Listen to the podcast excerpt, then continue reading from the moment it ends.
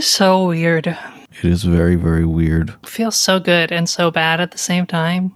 I have the late afternoon sleepies. I feel like that's usually a, a phenomenon where you've been working all day, which I haven't been working all day, but What have you been doing all day? it's Shabbat. I've been fucking off as the Lord commanded. I think we should petition for a, a two day Shabbat. Two day Shabbat. You know? See, that's what the Israelites of the Torah really got wrong is they stopped after they got one Shabbat. They really should have put the pressure on God to give them two Shabbats, and then we would be living in a society with better labor rights. Yeah, but you know, the leverage there isn't as good. You know? Because God can just destroy you. I don't know though. I mean, this is literally the premise of a very wonderful book talking about God's needs, but God seems to need the Israelites pretty bad. God seems to be pretty upset by the Israelites messing around with other gods. If I were an omnipotent, beyond all conceptions of being being, I feel like I wouldn't take it so personally. Yeah, I don't know. If anyone could negotiate it, it'd be Abraham. Yes, right. Proven negotiator, proven contract negotiator, Avraham Avinu. Yeah, yeah, maybe he should be working for SAG AFTRA. Wow. Yeah, they should call him up. I'm sure they know him. Yeah. You yeah. know, there's a lot of juice there. Fran knows. right. Fran's running it all. And you know, she's got her finger on the space laser 24 7. She could press that thing anytime she wants. That'd be funny. Give Fran Drescher the space laser keys. Michael, hi, how are you? Oh, I'm fine.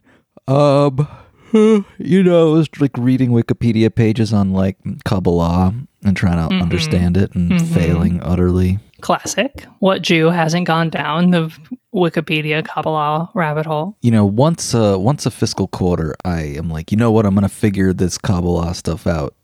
and then after like an hour, I'm like, you know what? Never mind. I'm just gonna watch more of some show. Yeah, That's yeah. So I did that recently and that was nice. You know, I'm visiting my parents right now. Oh, cute. Yep, yep. Friend of the pod, your parents. Mm, oh yeah. Well, mostly your dad, but No, Still. my parents don't even acknowledge that I have a podcast. well, your dad's acknowledged it at least once because he was on it. Right. It was like the one time. It's like the equivalent of your dad saying like it's okay that you're gay, and then never right. ever. ever it's okay that you have a podcast. I want you to know that I love you anyways. Yeah, kind of. Listeners, if you haven't already, go back and listen to our interview with Michael's dad about his life in communist Ukraine. It's great. Uh, yeah, it's pretty neat. Very, it'll provide you a lot of insight into Michael's psychology. Uh, I'll take your word for it. Yeah. so yeah, so I'm fine. I feel like there's got to be something. You know, the corn is is coming up, or the pumpkins. Just are, generally or in your garden specifically? in the garden, in the garden, and the pumpkins are starting to get orange. oh, wow. That's cute. Pumpkins take so long. Yeah, pumpkins, Pumpkins and melons both are just two things that when you're growing them, it feels like they're never going to be done. Well, yeah, they're they've taken over. We got some zooks, we got some cukes, we got some Zooks and cukes. coming up. You know, so Cute. Wow, you're gardening up a storm. yeah, yeah. Next thing you know, you're going to be taking produce over to the neighbors to welcome them to the neighborhood. Actually, gave my uh, dad a bag of purple potatoes. Wow. To let him know that you're the dad now. Yeah, yeah. You're going to start providing for him. That was the final emasculation that every father must eventually experience. Oh, actually, our neighbors across the street they kind of asked us out a little. bit. Oh, hey. They made the first We've move. been watching you from across the street. We really like your vibe. No, no. Here's what they did. They were going on vacation, and they said, "Could we feed their cats?" I um that's like just that's like a, move. normal thing to do. Uh, okay, I feel like that's that's significant. That's a significant relationship. Yeah, it's escalating the the neighborly relationship. I thought you meant they like hit on you as a couple. Oh no, no, no, no, no, no, no, no, no. You can see how a gal would be confused by your language. Oh, No, no, no. This was like a total like normal. Not that that isn't normal for people that do that. I don't want to give you the wrong idea, Yeah. but uh, God, I hope you have like a queer and trans child someday because you're going to be such uh you would be such like a weird supportive parent You're like, whatever your gender is, not that it's weird to have a different gender or whatever, whatever weird stuff you want to do, that's fine with me. Uh, yeah, I guess so. They also had a lizard, so crickets had to be given to the lizard. Wow. Uh, Grunge Girl was more excited Gross. about that. Cheers out there, everyone who has lizards. I just couldn't handle all the bug handling. No, I'm not about it. And also the cat food, I'm not about that either. Not about. Oh the- yeah, just gen, just cat food as a as a whole. like ew, the wet cat food.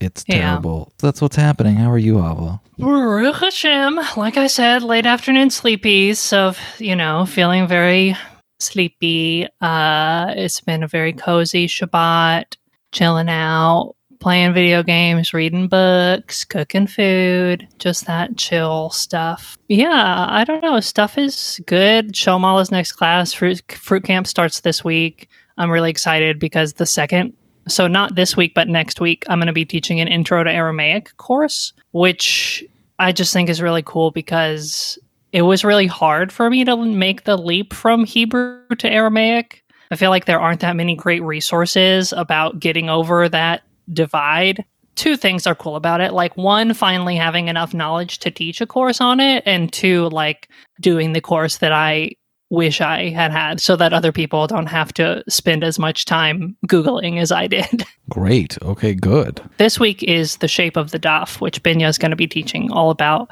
the, um, literally the shape of the Daf, all of the cool stuff that is on a page of Talmud. All right. Neat, neat, neat, neat, neat. Yeah.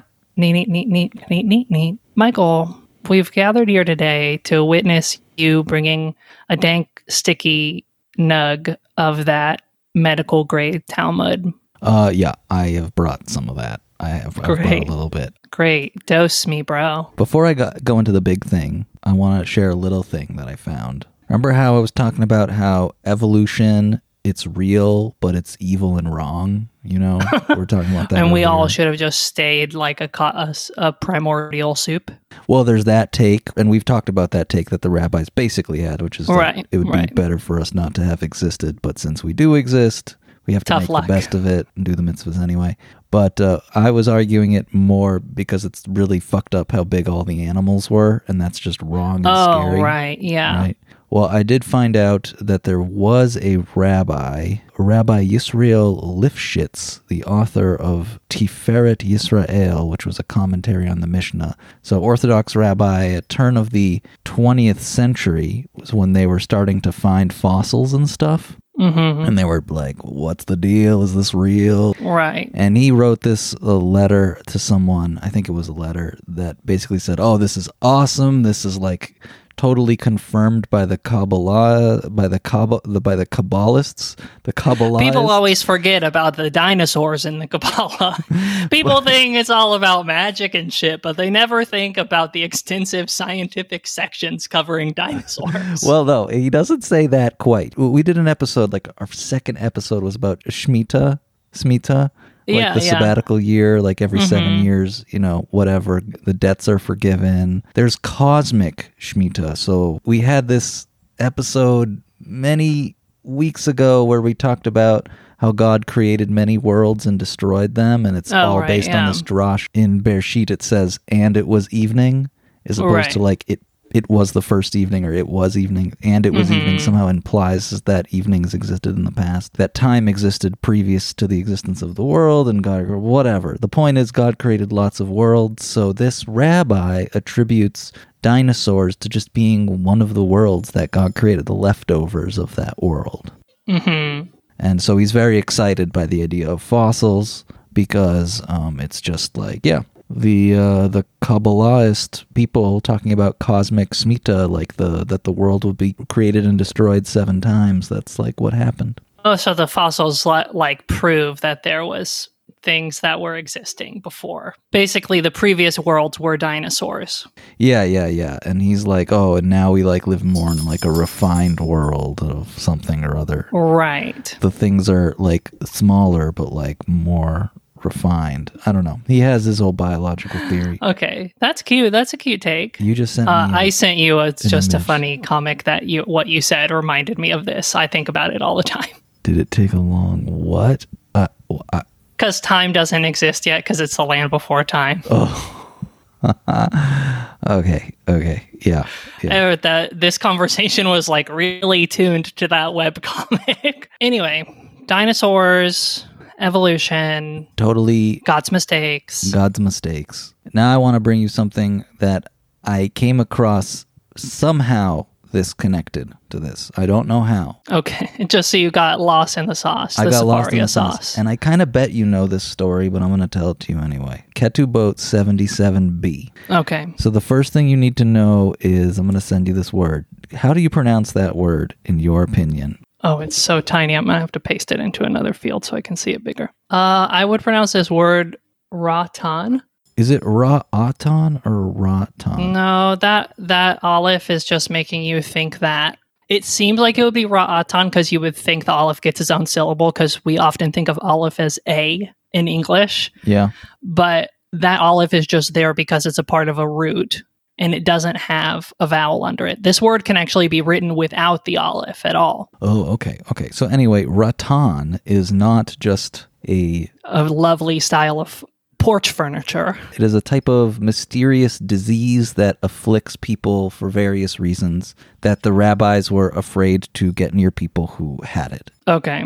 So there's a whole passage where they talk about different rabbis, how they like won't associate with people that have ratan and they won't go in these particular areas. And at the very end, it says uh, Rabbi Yehoshua ben Levi, he would attach himself to them, the people with ratan, and study Torah, saying from Proverbs 5:19, the Torah is a loving hind and graceful doe. If it bestows grace on those who learn it, does it not protect them from the illness? Oh. So this is the context for the story that follows. So we have Rabbi Yehoshua ben Levi. He's kind of an upstanding guy. He's teaching Torah to the people with Ratan. And now we have a story about when Rabbi Yehoshua ben, ben Levi was on the verge of dying. Mm. And people said, well, well, well, Mr. didn't want to wear a mask. Well, that's what you think would happen, right? But the angels, God, whoever's in charge, sends the angel of death to visit Rabbi Yehoshua ben Levi. hmm The angel of death went and appeared to him. Yehoshua ben Levi said to him, Show me my place, as in, like, show me my place in paradise. Right. And the angel of death, knowing that Rabbi Yehoshua ben Levi is this really upstanding guy, like, oh my God, he's so great, he's like, okay, sure, I'll go You're going to have you. a parking spot and everything. Exactly. Rabbi Yehoshua ben Levi says to him, Give me your knife because it's going to scare me, like while we're on our journey to where I'm going to end up. Like while we're on this little mini tour prior to my death. Rabbi Yehoshua ben Levi has very like Aesop's Fables vibes right now. Kind of, yeah. I mean, there's some flying. So, anyway, the angel of death is like, Okay, sure. And he hands over his knife. So, what we've learned so far is that the angel of death kills people with a knife, apparently. right. Which I did not really know before this moment. They arrive to paradise, you know, heaven, wherever it is. Almost paradise. and the angel of death or whatever form of transportation somehow rabbi yehoshua is lifted so he can see into paradise and is shown what it looks like and at that moment rabbi yehoshua jumps and falls onto the other side and like escapes into paradise as as a living person as a living person Iconic. did you not know this story Great move. No, it like tickled something in the back of my brain, but I didn't know what was going to happen, which means I must not. Either I don't remember it or I've never fully heard it before. it's great so we have a situation where a living person has gotten into the afterlife right Right. The alarms are going off, the searchlights are activating on the hev- all along the heavenly watchtower. The angel of death grabs Rabbi Yehoshua, and Rabbi Yehoshua says he swears to him that he will not come back with him back to earth. And God says, Okay, Rabbi Yehoshua ben Levi, if there had ever been a time in your life where you had requested the dissolution of an oath that you made, then you have to go back. But since that wasn't the case, since basically any time Rabbi Yehoshua ben Levi in his lifetime ever made an oath, he never asked for it to be revoked. He basically always stuck to the oath, or at least always mm-hmm. stuck to getting punished for not doing the oath.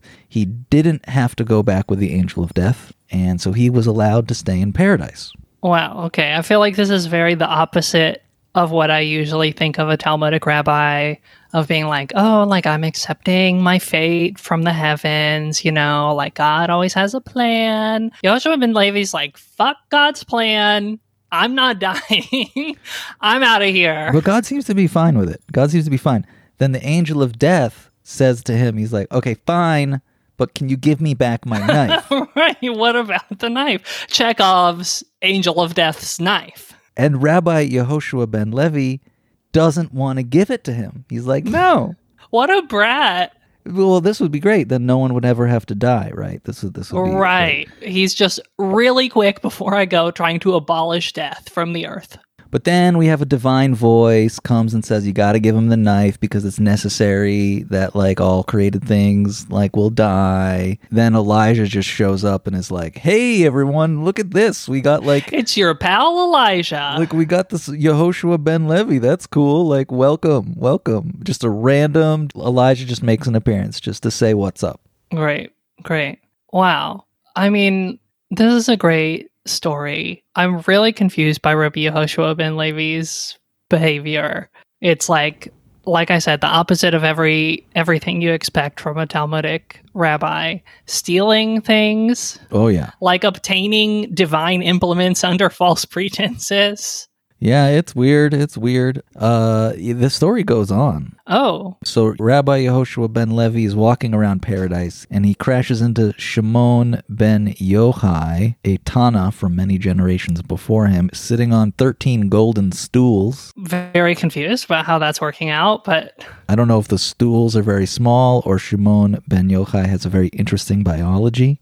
Right. Ben Yochai asks, Are you the son of Levi? And Yoshua ben Levi says, Yes. And then Shimon ben Yochai says, Well, has a rainbow ever been seen while you were alive on earth? Ben Levi says, Yes. Shimon says, Well, in that case, you're not the son of Levi. So there's this whole lot of explanation of what this means.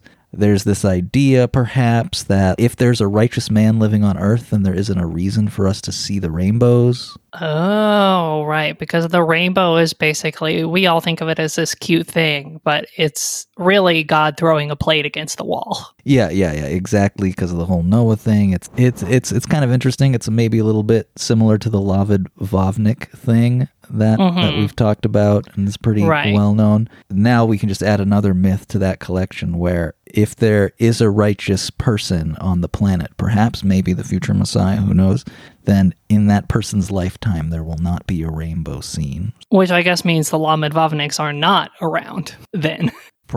You would think. So, I mean, if this is the if this is your take, then I guess not. But the Gemara goes on and says, actually, there weren't any rainbows seen while Yehoshua and Ben Levi was alive, and The earth was completely heterosexual during that period. and he just didn't want to take credit. He was just trying to to not take. It was like, no, there were be cool. rainbows. There were rainbows. No, there were totally rainbows, you guys. I'm not that righteous. Come on. And there you go. Apparently, another rabbi, there's another story that follows Rabbi Hanina ben Papa, who's a couple mm-hmm. generations ahead of Ben Levi, also pulls the same trick on the angel of death, gets in. Now everybody's gonna think all they have to do is steal the angel of death's knife. Yeah, I mean, he does all sorts of, and people are like, well, Hanina wasn't as good because he didn't study with the people that had the Raton disease, but like he's he got into because he's like pretty cool and smart and righteous and whatnot. And apparently, there was like a big pillar of flame around his body and all sorts of crazy stuff happened. Wow, I we won't go into the that. club of people who got to go to paradise alive was much more exclusive. Apparently, it's two. Well, no, uh, but also Elijah. Well, we went don't to heaven really alive. know, do we? Do we know? Well, he got scooped up by chariots of fire. we all know that was UFOs from like Alpha Centauri or something. That wasn't Maybe. We can't conflate angels and paradise with aliens, which are objectively real. We absolutely can, and we will. All right, fine, sure. So anyway, that's the story of how Rabbi Yehoshua ben Levi got into heaven alive. Wow. This is again another one of those wonderful sections of Talmud that makes me think, why'd they put this in there? Who thought, you know what really needs to make the cut? This story's got to get in there. I wonder if it's just a comment on Rabbi Yehoshua ben Levi's character. Like I could imagine telling a story like this about someone uh, greeting death a certain way with humor or like fighting against it and Mm-hmm. having that be just a reflection on that person's character. I wonder if that's what it is at the end of the day. It's like uh, basically some sort of commemoration of Rabbi Yehoshua ben Levi and what sort of person he was like. Got it. It's all like the the stories that the bros tell at the funeral of the frat parties that he was a part of. Yeah, this is a bro story. That's a cute story. I like that story. Yeah, it's pretty good. There are a lot of uh, plot holes still left open. Like, when did the angel of death get a knife? What implications does this have if we accept the premise that the angel of death and Satan are the same person? Yeah, it's introduced a lot of new elements to the Talmud cinematic universe that that weren't here before. Now every subsequent movie is going to have to deal with them. Same problem as every cinematic universe, you know. Eventually, you just get too much stuff in there. You have to reboot the whole thing. That's what happened to the dinosaurs. God just got tired of the drama. It was like Triceratops, Brachiosaurus. I can't keep up with this shit. Wrap it up. I don't think I've told you what Grunge Girl's answer to this my problem was about the dinosaurs and how it's not cool that they existed. She said she said to me, "Well, God created the dinosaurs and they're like big and he's like young. He's a young god. He's like into big stuff. It's like big Right. and cool." Sports car, monster truck Yeah, vibe. but then he like got a little bit more mature, a little more sophisticated. So then he like was like, "You know what? I could like just deal with smaller creatures right. Humans are like the Toyota Camrys of existence. Yeah, and so God was like, I want like smaller, interesting creatures that are just always depressed. So he just destroys all the dinosaurs. Wow. Great. Well, I hope God doesn't change their mind anytime soon about what they're interested in. Although, if we can go back to being giant sloths, I'm open to that. I'm I'm fine with being a giant sloth. I'm not fine with being next to a giant sloth. You know, Yeah, sure.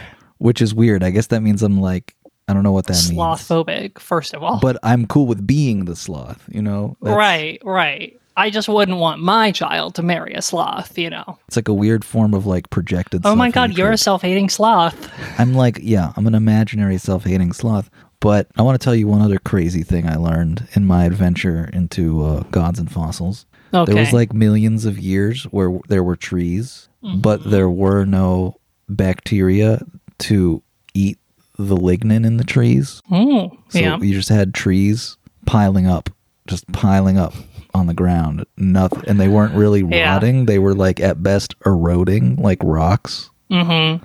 Whoa, that must have and crazy. uh, yeah, and then there would be fires, but it, it would be like so thick it wouldn't burn at all. mm-hmm. And then it'd be covered with stuff and compressed over millions of years, and like that's apparently where some fossil fuels come from. Wow. So I don't know if that's true, but Well, it's a very cool idea. can you imagine if wood didn't rot? It just yeah. I mean, I imagine there were times when lots of things didn't rot because I don't think all the decomposers came about at once. Science Jews, let us know if you yeah, know. write in, tell us, tell us what you know. Just blow our minds with facts. Blind us with science. Yeah, blind us with you know ancient stuff. We love it. That's all I have for you, Ava. Thanks for the nug, Michael. Yeah, I can I can feel it already. Good. My spirits are lifted. Well, thanks for tuning in, beloved listeners. We will continue to work on Temple OS behind the scenes, continue to pump out patron episodes every so often, and we'll be back next week with some more nonsense. So for now, Shavua Tov. Shavuot Tov. Yeah.